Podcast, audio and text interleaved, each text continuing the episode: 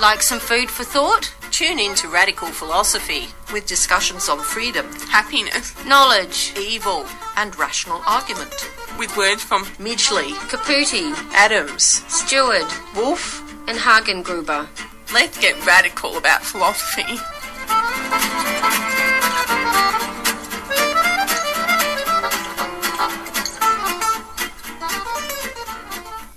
So much for tuning into Radical Philosophy. I'm your host, Beth Matthews.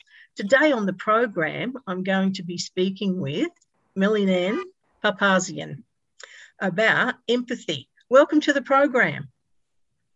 Uh, thanks for having me. This is part two of a two part interview. Explain about emotional sharing. Yeah. Uh, so, uh, so it depends what, what, what we understand by emotional sharing. so that's philosophy. We have to look at different notions of it. So let's, uh, I'll bring in some examples. Okay, is uh, experiencing uh, the same emotions as the other person uh, might be emotional sharing. For example, you're distressed, I share your emotional experience, I'm distressed. Another way to look at it is to understand another person's uh, you know emotions or thoughts. So i can see that you are happy for example. Or two or more people can jointly share an emotion. Like parents who lose a child they share grief. Or two or more people can go through the same emotional experiences when they see something extraordinary gorgeous scenery or extraordinary performer. So that's another notion of sharing, in emotional sharing. Sometimes people merge uh, into their emotional experience and they feel as one, like in moments of bliss, uh, in love, or even hatred. When they go to war, they share the same emotional experience. Emotions can be contagious, okay? So I may feel something impl- and implicitly transfer it to me without knowing the, where it comes from. And emotional sharing can mean identifying with something else, someone else, identifying their emotions.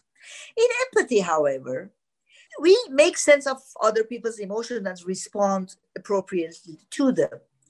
And uh, it may, all these notions of emotional sharing that I applied may not apply to empathic uh, emotional sharing. So, for example, if you're scared that I grasp your fear, I understand that you're scared. But we don't, I don't have to be scared in order to empathize with you. Or if you're scared because you see uh, something dangerous like a lion, I get that. But I may share even your fear if I'm close by. But it does mean that I'm empathizing with you. I'm scared because it's a dangerous situation. But if you like are confused, behave erratically, and I can see that you're confused and I'm worried about you, I may respond as calming you down, but I may not share your emotions in that sense. But I empathize with you. So I don't say that emotional sharing with these different versions doesn't apply, don't apply to empathy. What I'm saying is that it's important to see what we mean by emotional sharing and what are the circumstances. So in sense of emotional contagion or identification, it, it wouldn't really fit into what uh, I'm notion of empathy.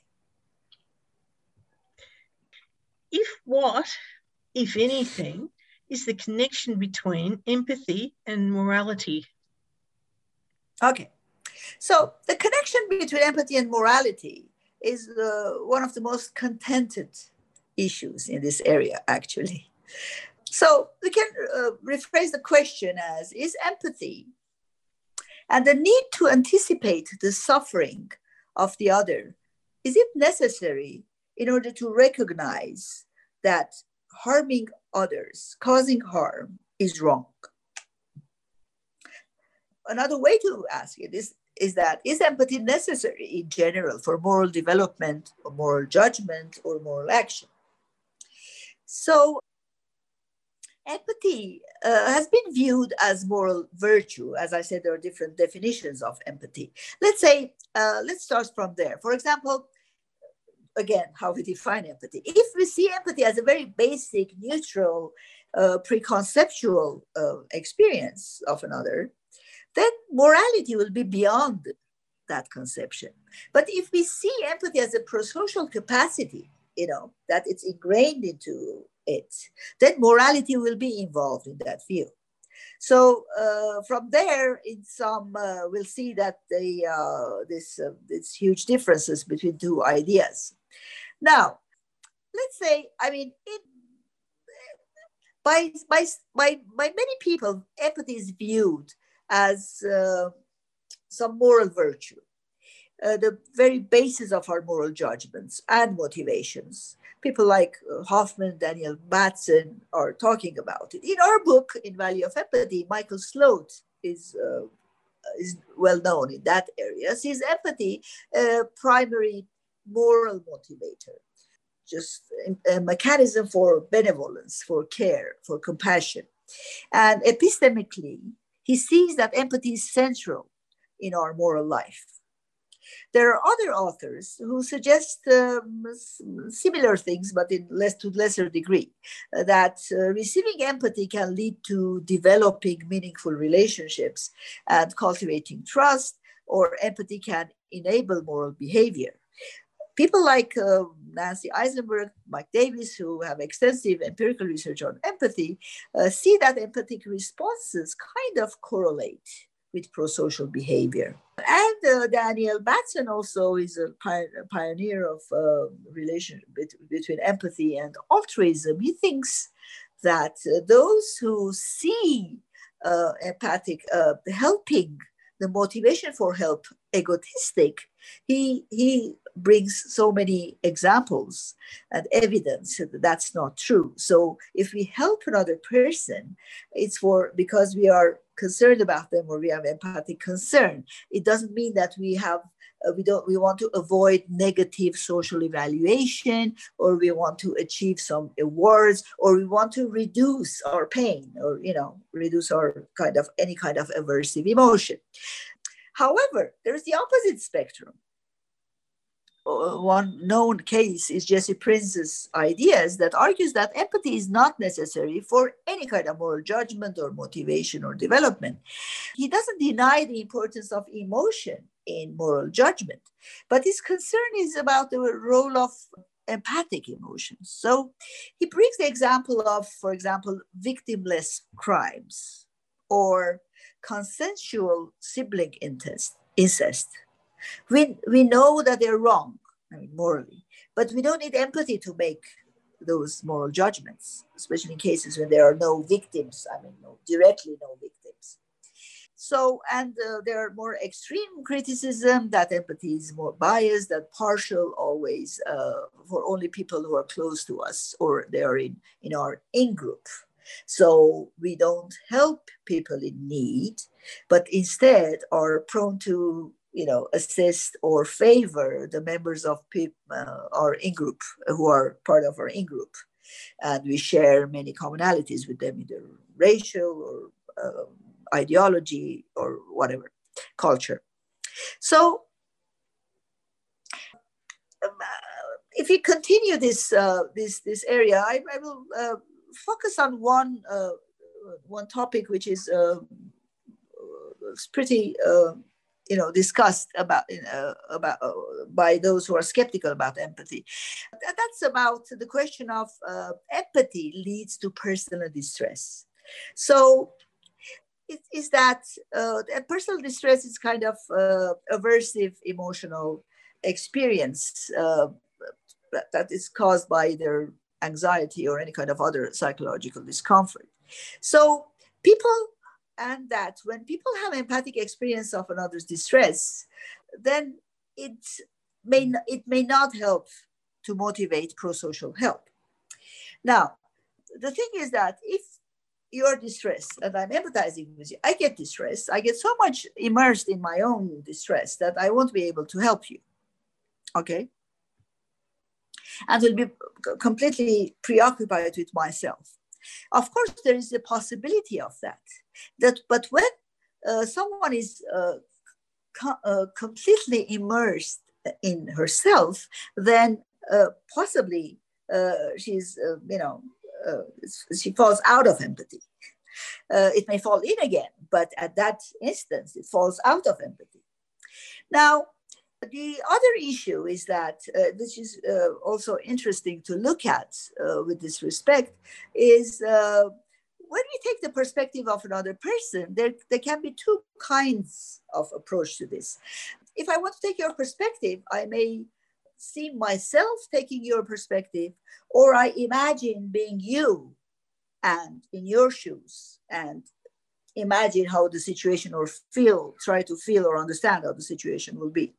So, uh, through certain research that was done, uh, people who put themselves in another person's situation are more prone to empathic distress when they're encountering distress than people who actually put themselves as others in the other's distress. So they are more prone to prosocial behavior.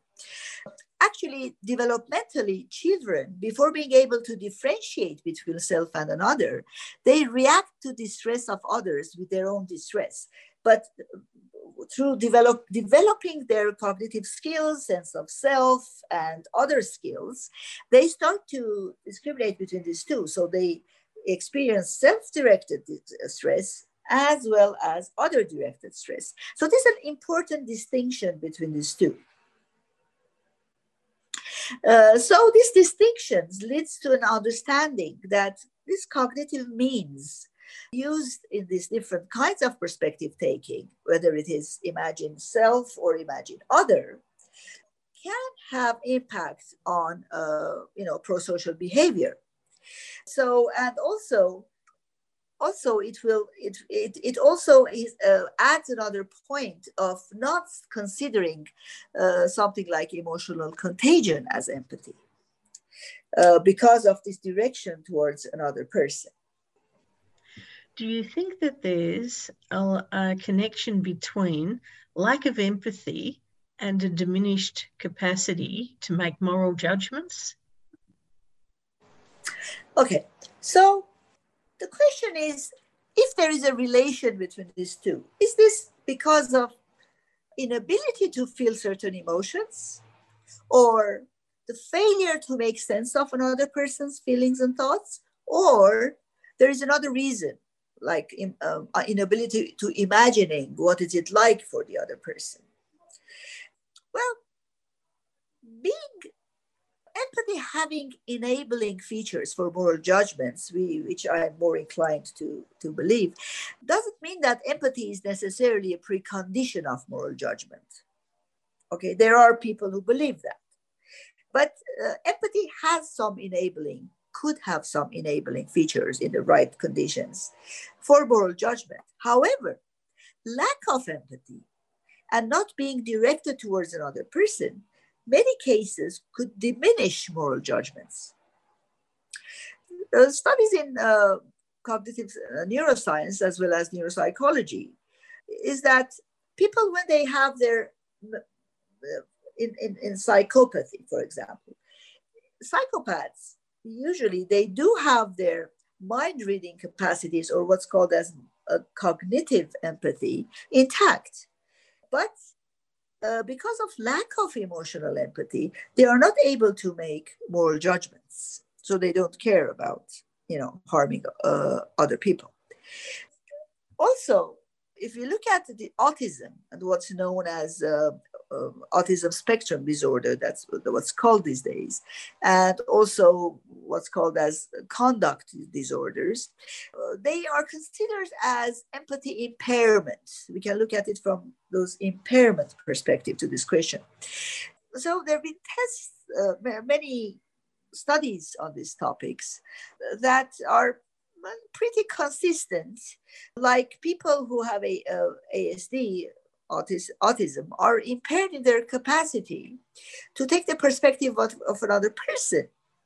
You know, infer the correct mental states of the other person, let's say.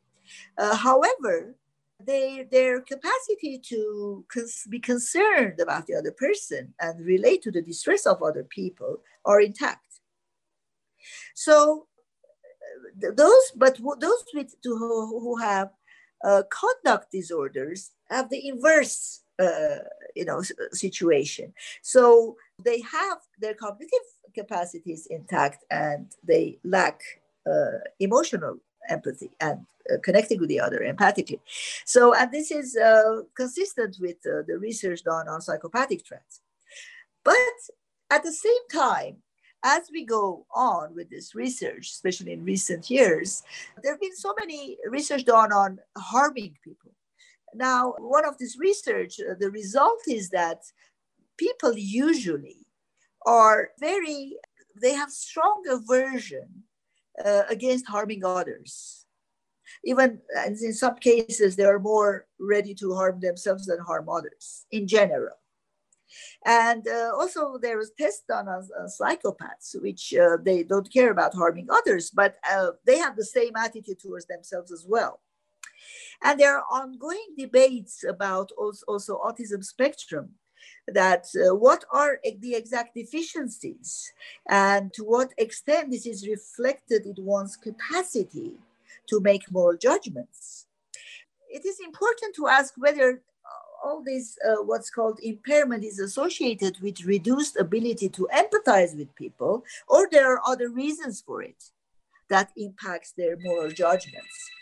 So uh, there, there, there, are some critics in that domain, uh, that domain that thinks that we need to uh, examine these issues more because of uh, because empathy is a very complex process that involves multiple layers and multiple steps. Uh, and also, some of these uh, uh empirical studies are done in, uh, in, an artificial environment that may not be very relevant to real life. And we need to you know, change them and improve them and make it closer to what's happening in real life. So it's important. I mean, my conclusion is that important to be cautious and have a nuanced approach regarding this kind of classifications, whether reducing empathy will impact moral judgments or not. So, what is the value of empathy? Okay, the title of our book, The Value of Empathy, refers to the value of empathy proper as well as the value of the concept of empathy. So uh, the articles included, they, they address the lack of clarity, the concept of empathy, by suggesting new ways of looking at the issue. They offer different philosophical accounts and also at elaborate some of their features and also they look at roles and applications. They explore moral significance of empathy and look at its place in moral life. They also or in certain situations such as you know war situation they also connect about connect the abstract discussions of empathy with certain applications in health domain or domains including uh, different kinds of uh, vulnerable people um, so in that sense, uh, the value goes back to both uh, empathy proper and the concept of empathy. Now, look, uh, let's look at a few more uh, roles of empathy. So instance of failure of understanding may happen in empathic process, yet this process uh, of connecting to another person is not only mental and intellectual, but it is also emotional and experiential and has a potential to create bonding with another person. We know that, well, it's known even developmentally, uh, arguably, that our implicit processes of empathy are biased to begin with. I mean, towards members of our in group, our social beliefs and ideological elements also uh, has a lot of uh, you know impact on our moral judgments. For example, uh, there've been um, uh, studies that people are looking at you know this painful situation in a video uh, of two people, and uh, one of they learn that one of them has AIDS. and has AIDS because he's, a drug addict. So it, it impacts their perce- perception of pain and they feel less, uh, you know, uh, concern about that person versus the other person he, he's, he, who looks more like them. So uh, those judgments also, taboos, ideologies also impact our empathy. However, through education and cognitive control and emotional regulation and other efforts, it is possible to extend our empathy towards members of other groups. We reach out of ourselves and also attempt to restrain our own self-directed thoughts and uh, those kind of manipulative thoughts or uh, values. So uh, we can it is possible to uh, potentially to find some commonalities and create more more appropriate environment for understanding. And it may facilitate sympathy and compassion and more pro-social attitudes. And so potentially, as I mentioned before, empathy can have an enabling impact and open the way towards empathizing with those who are different from us. And this is an, I find it very important value. Also, in that, uh, we can extend, uh, people say that empathy is towards the individuals, not the groups. But it is interesting to think about whether it's possible to extend what we learn from empathizing with an individual to a larger context of the group that that individual belongs to. Okay, so uh, I'm more optimistic about that. Uh, not many people are, uh, but this is, of course, uh, these are all potentials and possibilities, and not an ability that is integrated in empathy. So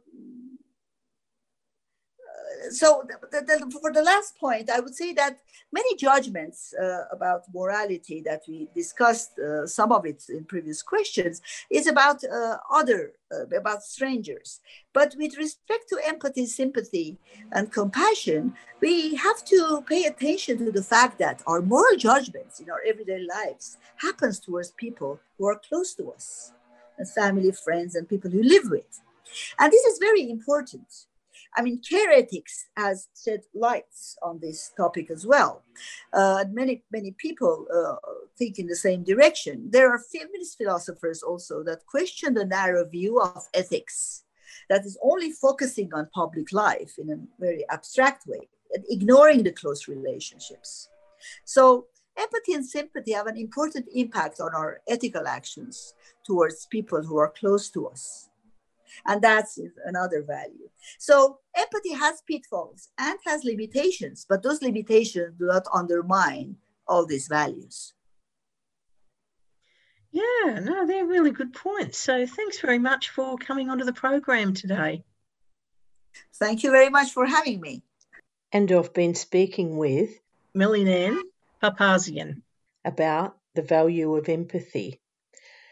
Hope you've enjoyed the program. I've certainly enjoyed your company and do stay tuned for Swing and Sway.